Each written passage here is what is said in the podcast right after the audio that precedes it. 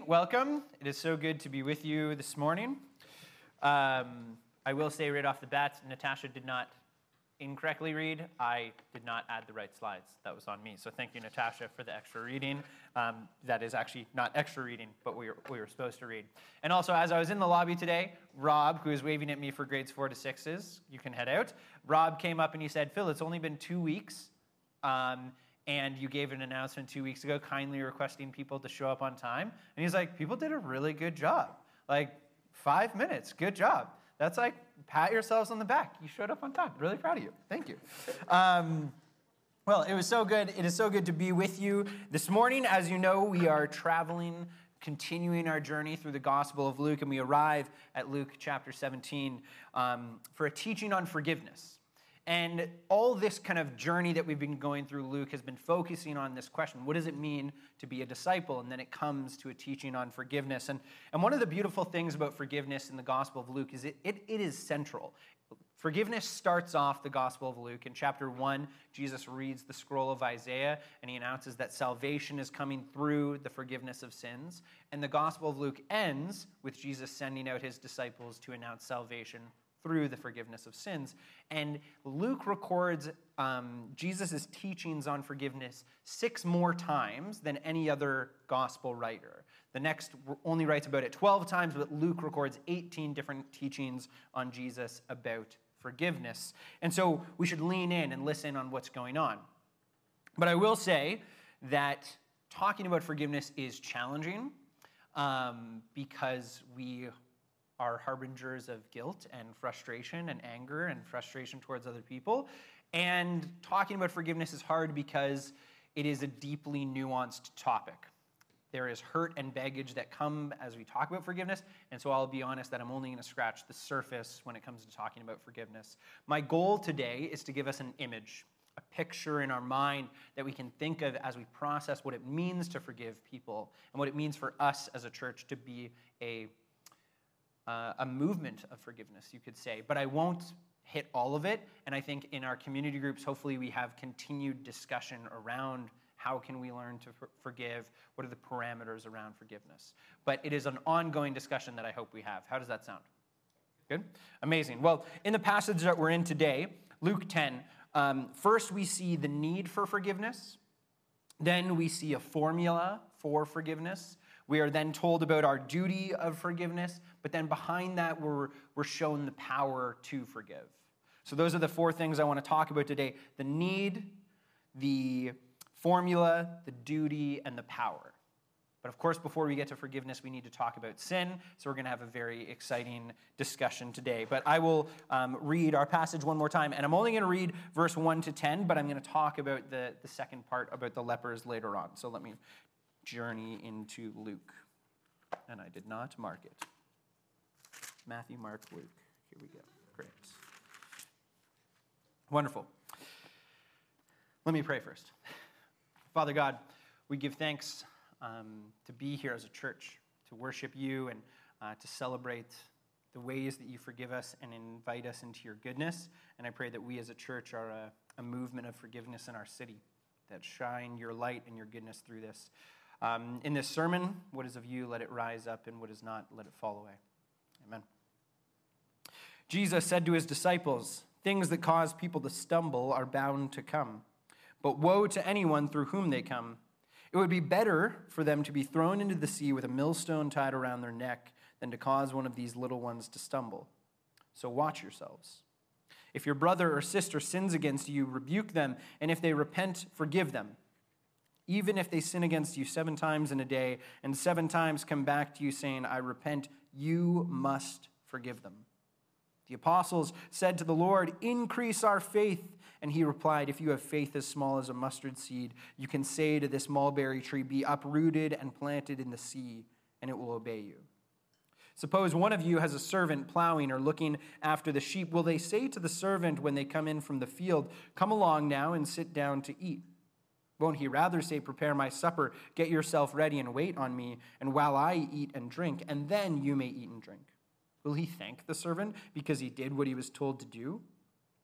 So, you also, when you have done everything you were told to do, should say, We are unworthy servants.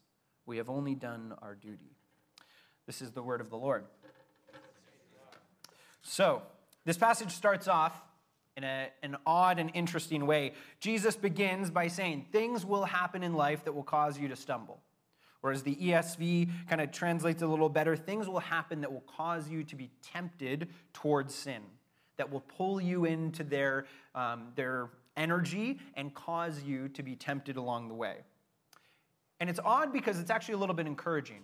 Jesus is just saying life is hard and challenges will come, and being tempted is natural. Someone may swerve in front of you in traffic and cause you to shout some rather obscene expletives as you like veer out of the way. Children will cry all through the night and exhaust you and tire you out so that you're just grumpy and frustrated at anyone and everything around you. Your spouse may leave a pile of socks in the living room that grows over the course of the week and for some reason is always an odd number. I'm sorry. Um, and you never know why, and they will cause you just frustration. Things will happen in life that will cause you to be tempted towards sinning and anger. They're common. And so it's kind of a nice encouragement. Things will happen. But then Jesus, of course, follows it up. But woe to those who cause others to stumble. And even he, he really amps it up by saying it would be better for them to be drowned in the sea than to cause others to be pulled into temptation. Woe essentially means grief will come. Grief will come to those who cause others to stumble. Grief will come to those who cause others to sin. Grief will cause others to sin. That's a heavy word to come in from Jesus. So, what do we do with this kind of picture? In order to think about this, I want us to, to have an image of sin as lightning and energy, you could say. Pastor friend of mine back home introduced this to me sin as electricity, sin as energy. Because, like electricity, we can sin because energy is moving through us from someone else to someone else. Years ago, my wife and I moved into our apartment, and I learned the power of electricity as I was changing our light fixture. I was standing on a rotating chair and unscrewing the light fixture, and I thought I had undone the power, and I did not, and I became the victim of the electricity surging through my house into my own body. And if I was holding onto someone else's hand, that electricity would pass through me into them. And sin is this energy that is moving from one person that we can hold on to to become a conduit as it cha- channels through us to someone else. When you were a kid, did you ever do like static electricity circles? In gymnastics, we would always do this. You would stand in a big circle with your arms like an inch away from each other, and then one person would go, and they would start getting the electricity moving and going, and then finally it would, and it would start to move around the circle. And sin in our world is the water we live in. It can quickly jump from one person to the next to the next. My actions cause the other person, cause the next. And the reason this is, is important is static electricity is cute, and getting shocked from a socket, though hurts, typically isn't deadly.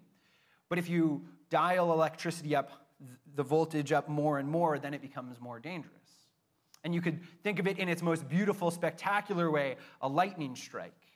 We don't get enough of those here in Vancouver, but back home, there would be beautiful thunder and lightning storms. And according to the government of Canada, 50% of wildfires that occur in Canada are caused by lightning strikes in a dry, debris filled for- forest. In fact, 80% of the forest that of the forest acreage that burns started with lightning strikes. And sin can much be like that. It can come into a community, a debris filled dry space waiting to burn, and then comes in and explodes into a wildfire. And I think this is the kind of picture that Jesus is talking about when he says, Woe to the person who will cause others to stumble. Woe to the person who acts like a lightning strike in a dry, debris filled forest. You'll cause a lightning strike, you'll cause a wildfire to burn all the way through a community. And so Jesus is, is saying it's not just about forgiveness, it's about putting an end to the movement, the energy of sin that can come into a community. And so that's, that's the need. Sin exists. And if left unchecked, it'll pass from one person to the next, and if it, the situation is right, it will cause devastating effects. Grief will come to a person that brings that into a community. So, what do we do if, if there's this need, uh, if there's something going on, this power of sin? Well, we need something to stop it. And so Jesus says, Watch yourselves. And it's a curious thing, right? He says, Woe to the person who brings sin in, but he doesn't say, So be on guard and look outside for those people that can bring sin in. He says, Watch yourselves, because you might be the source of the lightning strike. Watch yourselves, because you could be the one bringing sin into a community. And then he follows it with, If your brother or sister sins against you. Watch yourselves. If your brother or sister sins against you, that is where the lightning can begin to come in. Are you with me? Okay. So this, this brings up the need for forgiveness. We can unintentionally become conduits of this sinful energy into our community, and so we need a way to stop it. And this is what brings forgiveness. So he says, if your brother or sister sins against you, rebuke them, and if they repent, forgive them. This is Jesus' kind of formula of forgiveness. So let's, let's look into what's going on because I think it's a little surprising that he starts here. He starts off if your brother sins against you, rebuke them. Now, I think some of us hear this as permission say, if my brother or sister sins against me, I'm going to call them out and I'm going to go at them. I'm going to tell you how you are wrong and how you hurt me and how it's awful. But re- rebuke isn't an attack. Rebuke means to warn in order to prevent something from going wrong. To warn, to prevent something from going wrong. It's not you messed up and I'm mad at you.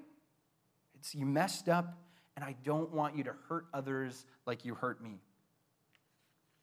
I I used to and still do have a little bit of a bad habit. Um, if I'm in like a team environment and people are being creative, or if I'm just talking with another person and they bring up an idea that I like slightly disagree with, I'll go, no, no, no, no. Here's what I think we should do instead. Someone's like, I have this wonderful idea of a charity we could run in, in our church. And I just say, no, we should do this instead.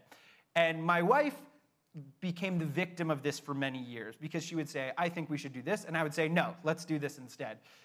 And what I learned through conversation with her was I come from a very argumentative family, um, and no was never the end of an argument. No was the invitation to like double down in your opinion and fight back and prove the other person wrong. And so I would say no to people thinking they would argue with me, but the conversation would just die. And I would say no to Dee, and she would not continue the argument. And I was like, What are you doing? This is the time to push back. And she's like, You're just ending a conversation.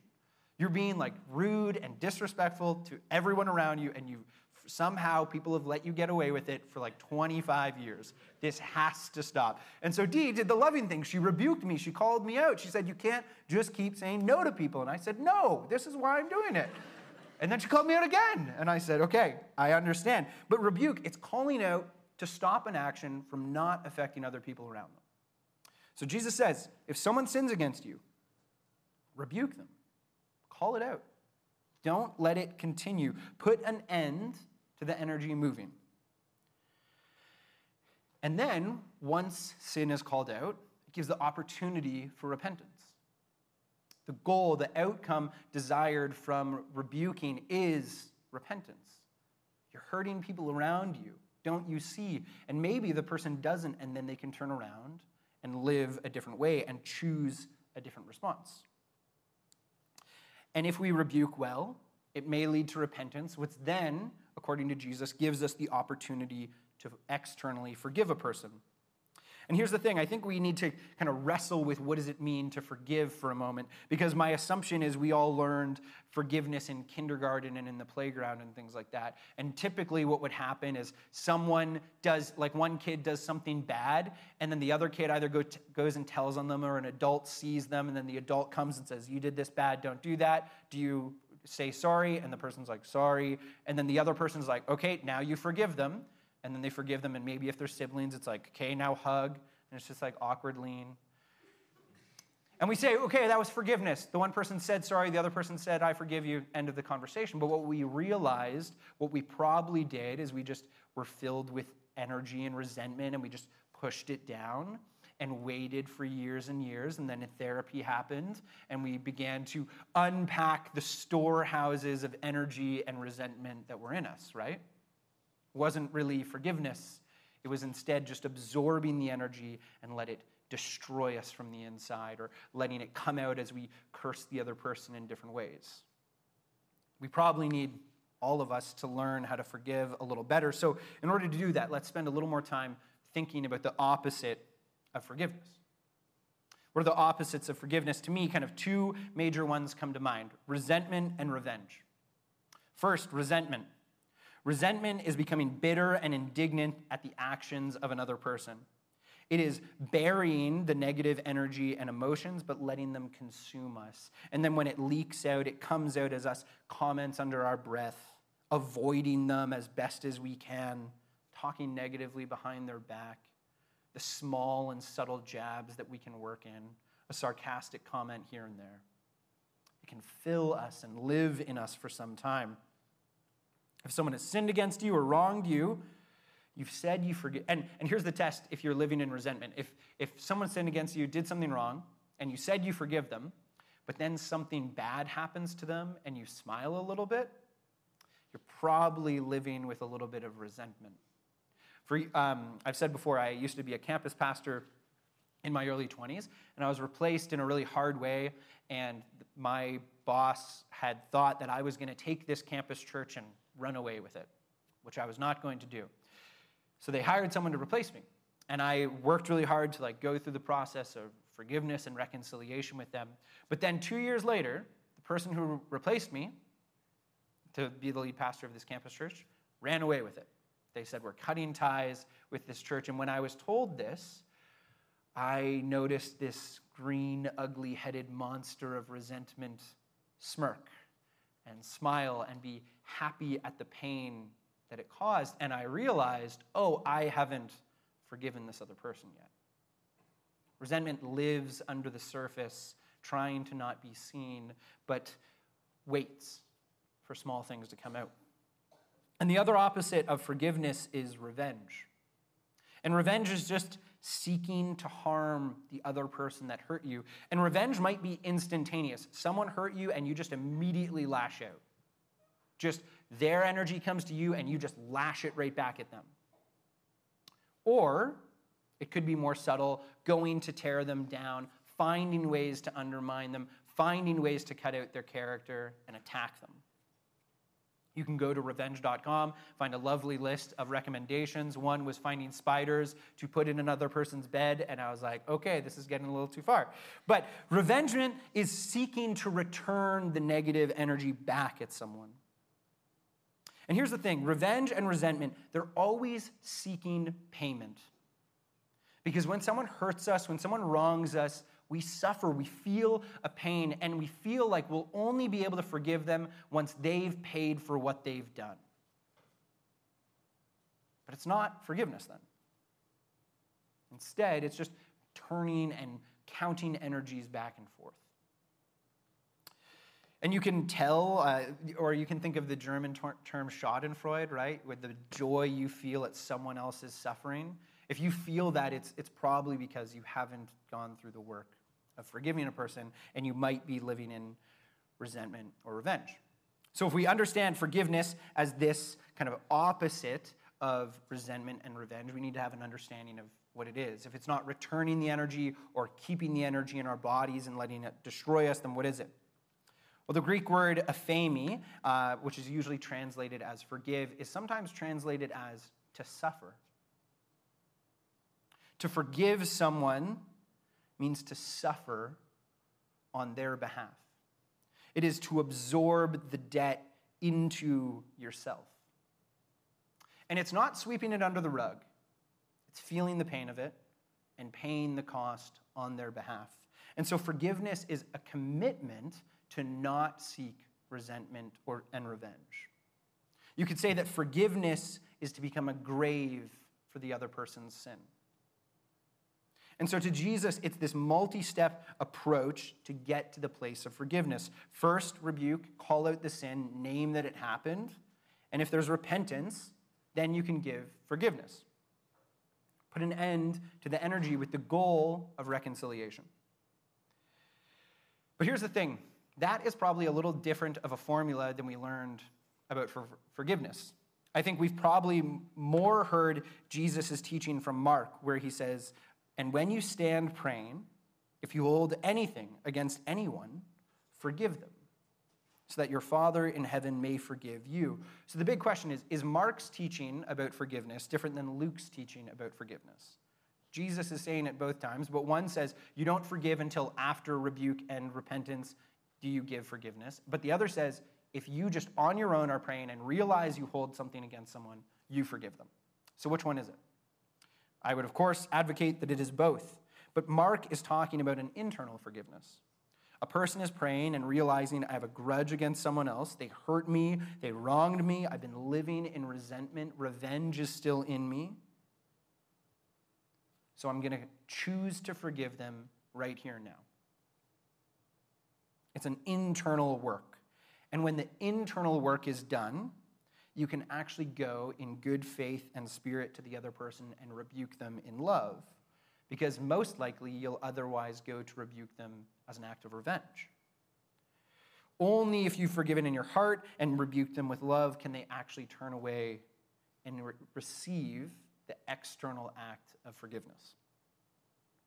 And I want to pause for a moment and highlight that not once have I said forgiveness is a feeling. And I think a lot of the time we try to say, well, I haven't really forgiven the person yet. I don't feel like I've forgiven them. But forgiveness, like love, is a choice and an action. It is a commitment to not seek resentment and revenge and to quash it where it is in you instead of just feeling like you haven't forgiven them. And as I worked through this sermon and, and processed my own, I began to realize there are people that I don't feel like I have forgiven, and then I actually need to do that work of a little bit more inside myself, and maybe go and call them out if I can do that in good faith. And the goal of Jesus' formula of forgiveness is actually reconciliation. Because he begins by saying, if your brother sins against you, if your brother or sister sins against you, the goal is to keep brother and sister relationship if it is safe.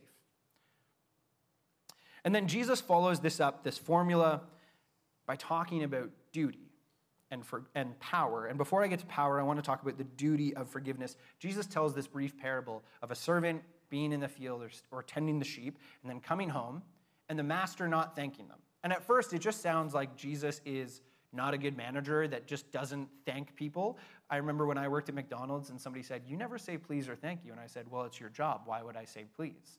And then I just realized how awful of a person I was and had to repent and learn to say my pleases and thank yous. But Jesus brings this up to say a master doesn't need to say thank you for something that is the duty of the person's job. And he brings this up because his essential statement is this forgiveness is not optional to those who follow Jesus. And that's hard, right? Because we come to faith, we come to celebration and, and our own salvation, but then Jesus says forgiveness is a non negotiable. Forgiveness and repentance are the hallmarks of Christian life.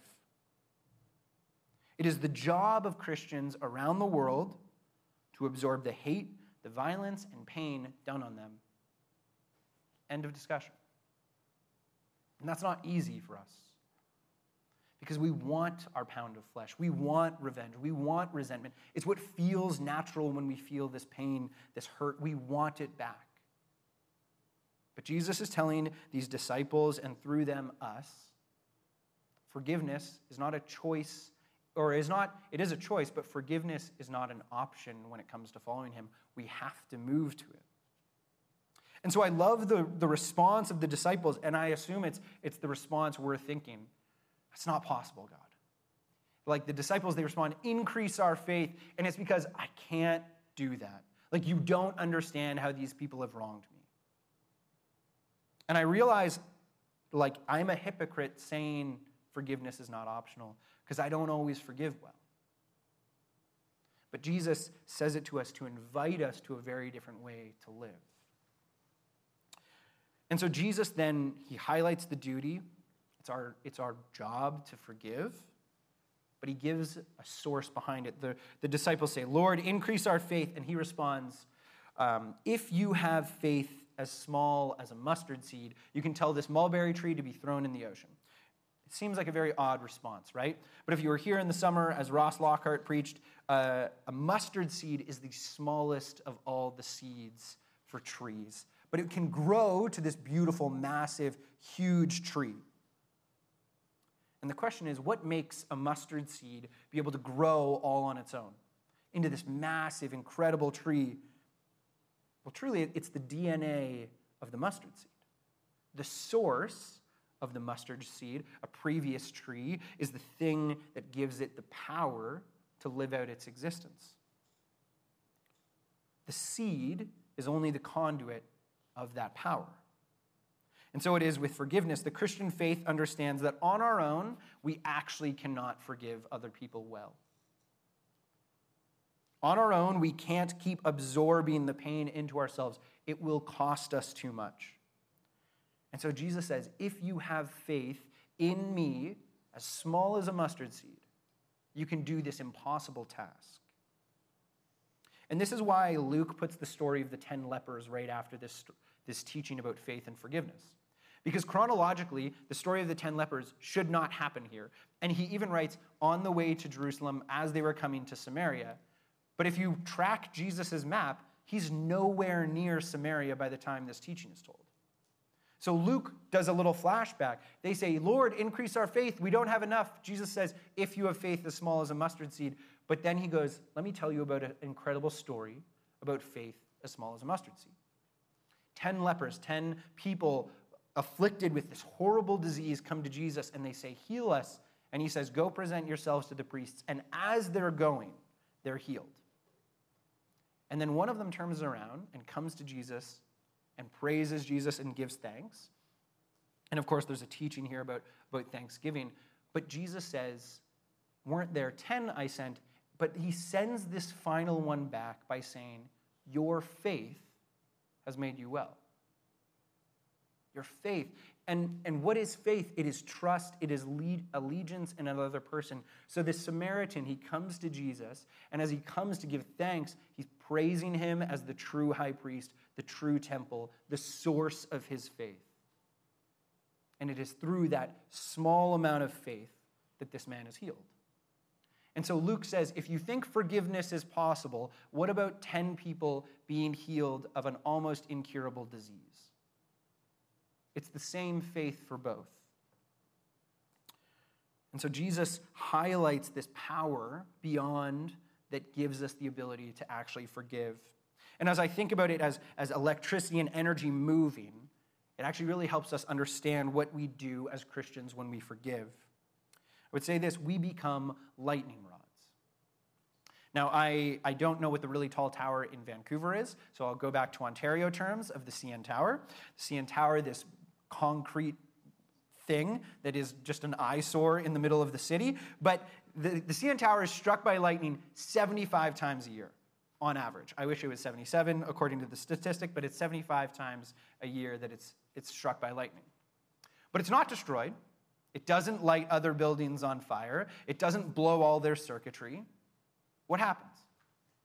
Lightning strikes to their lightning rod, and then it moves through a 1.5 centimeter um, radius copper wire that is spread out in a wiring network all around and then ultimately drives all the way down into the ground where the lightning is safely dispersed.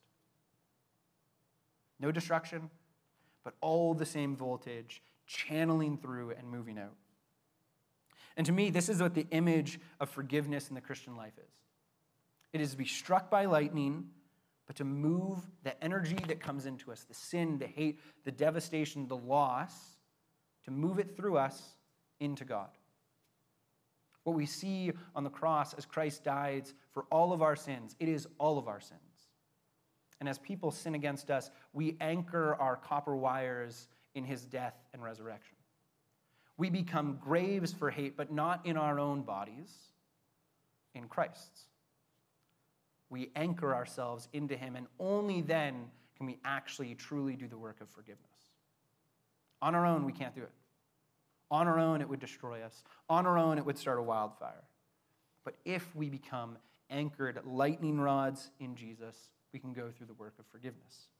That is the mustard seed that Jesus speaks about. And to me, that gives me a lot of hope because I want to forgive as Jesus talks about, but I don't often feel like I can. But he says it's okay. I've already done it on your behalf. Abide in me, and that's enough. My hope and prayer for, for our church and for churches around the world is that we become lightning rods of hate and sin. And we become a shining example of what it means to love and forgive others, but we do it connected to God.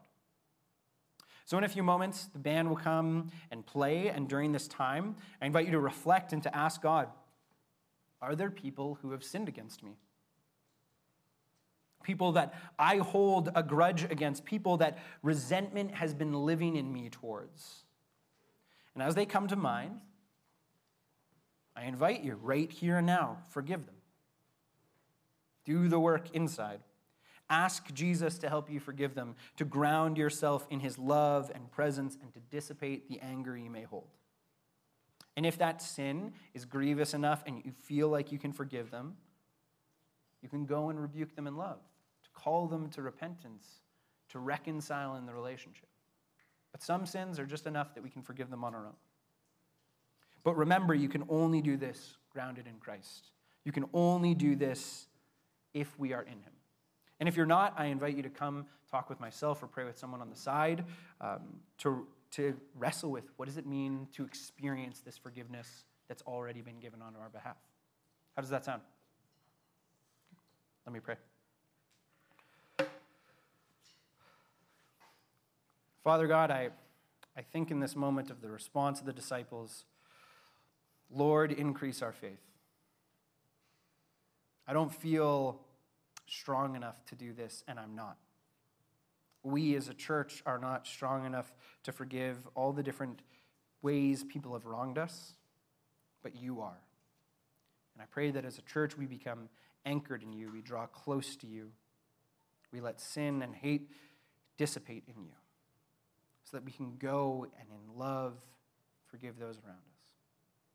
Be with us today as, as we draw near to you. Show your goodness to us again and again so that we may do this impossible task. Let us see our faith as small as a mustard seed connected to your infinite love. In your name,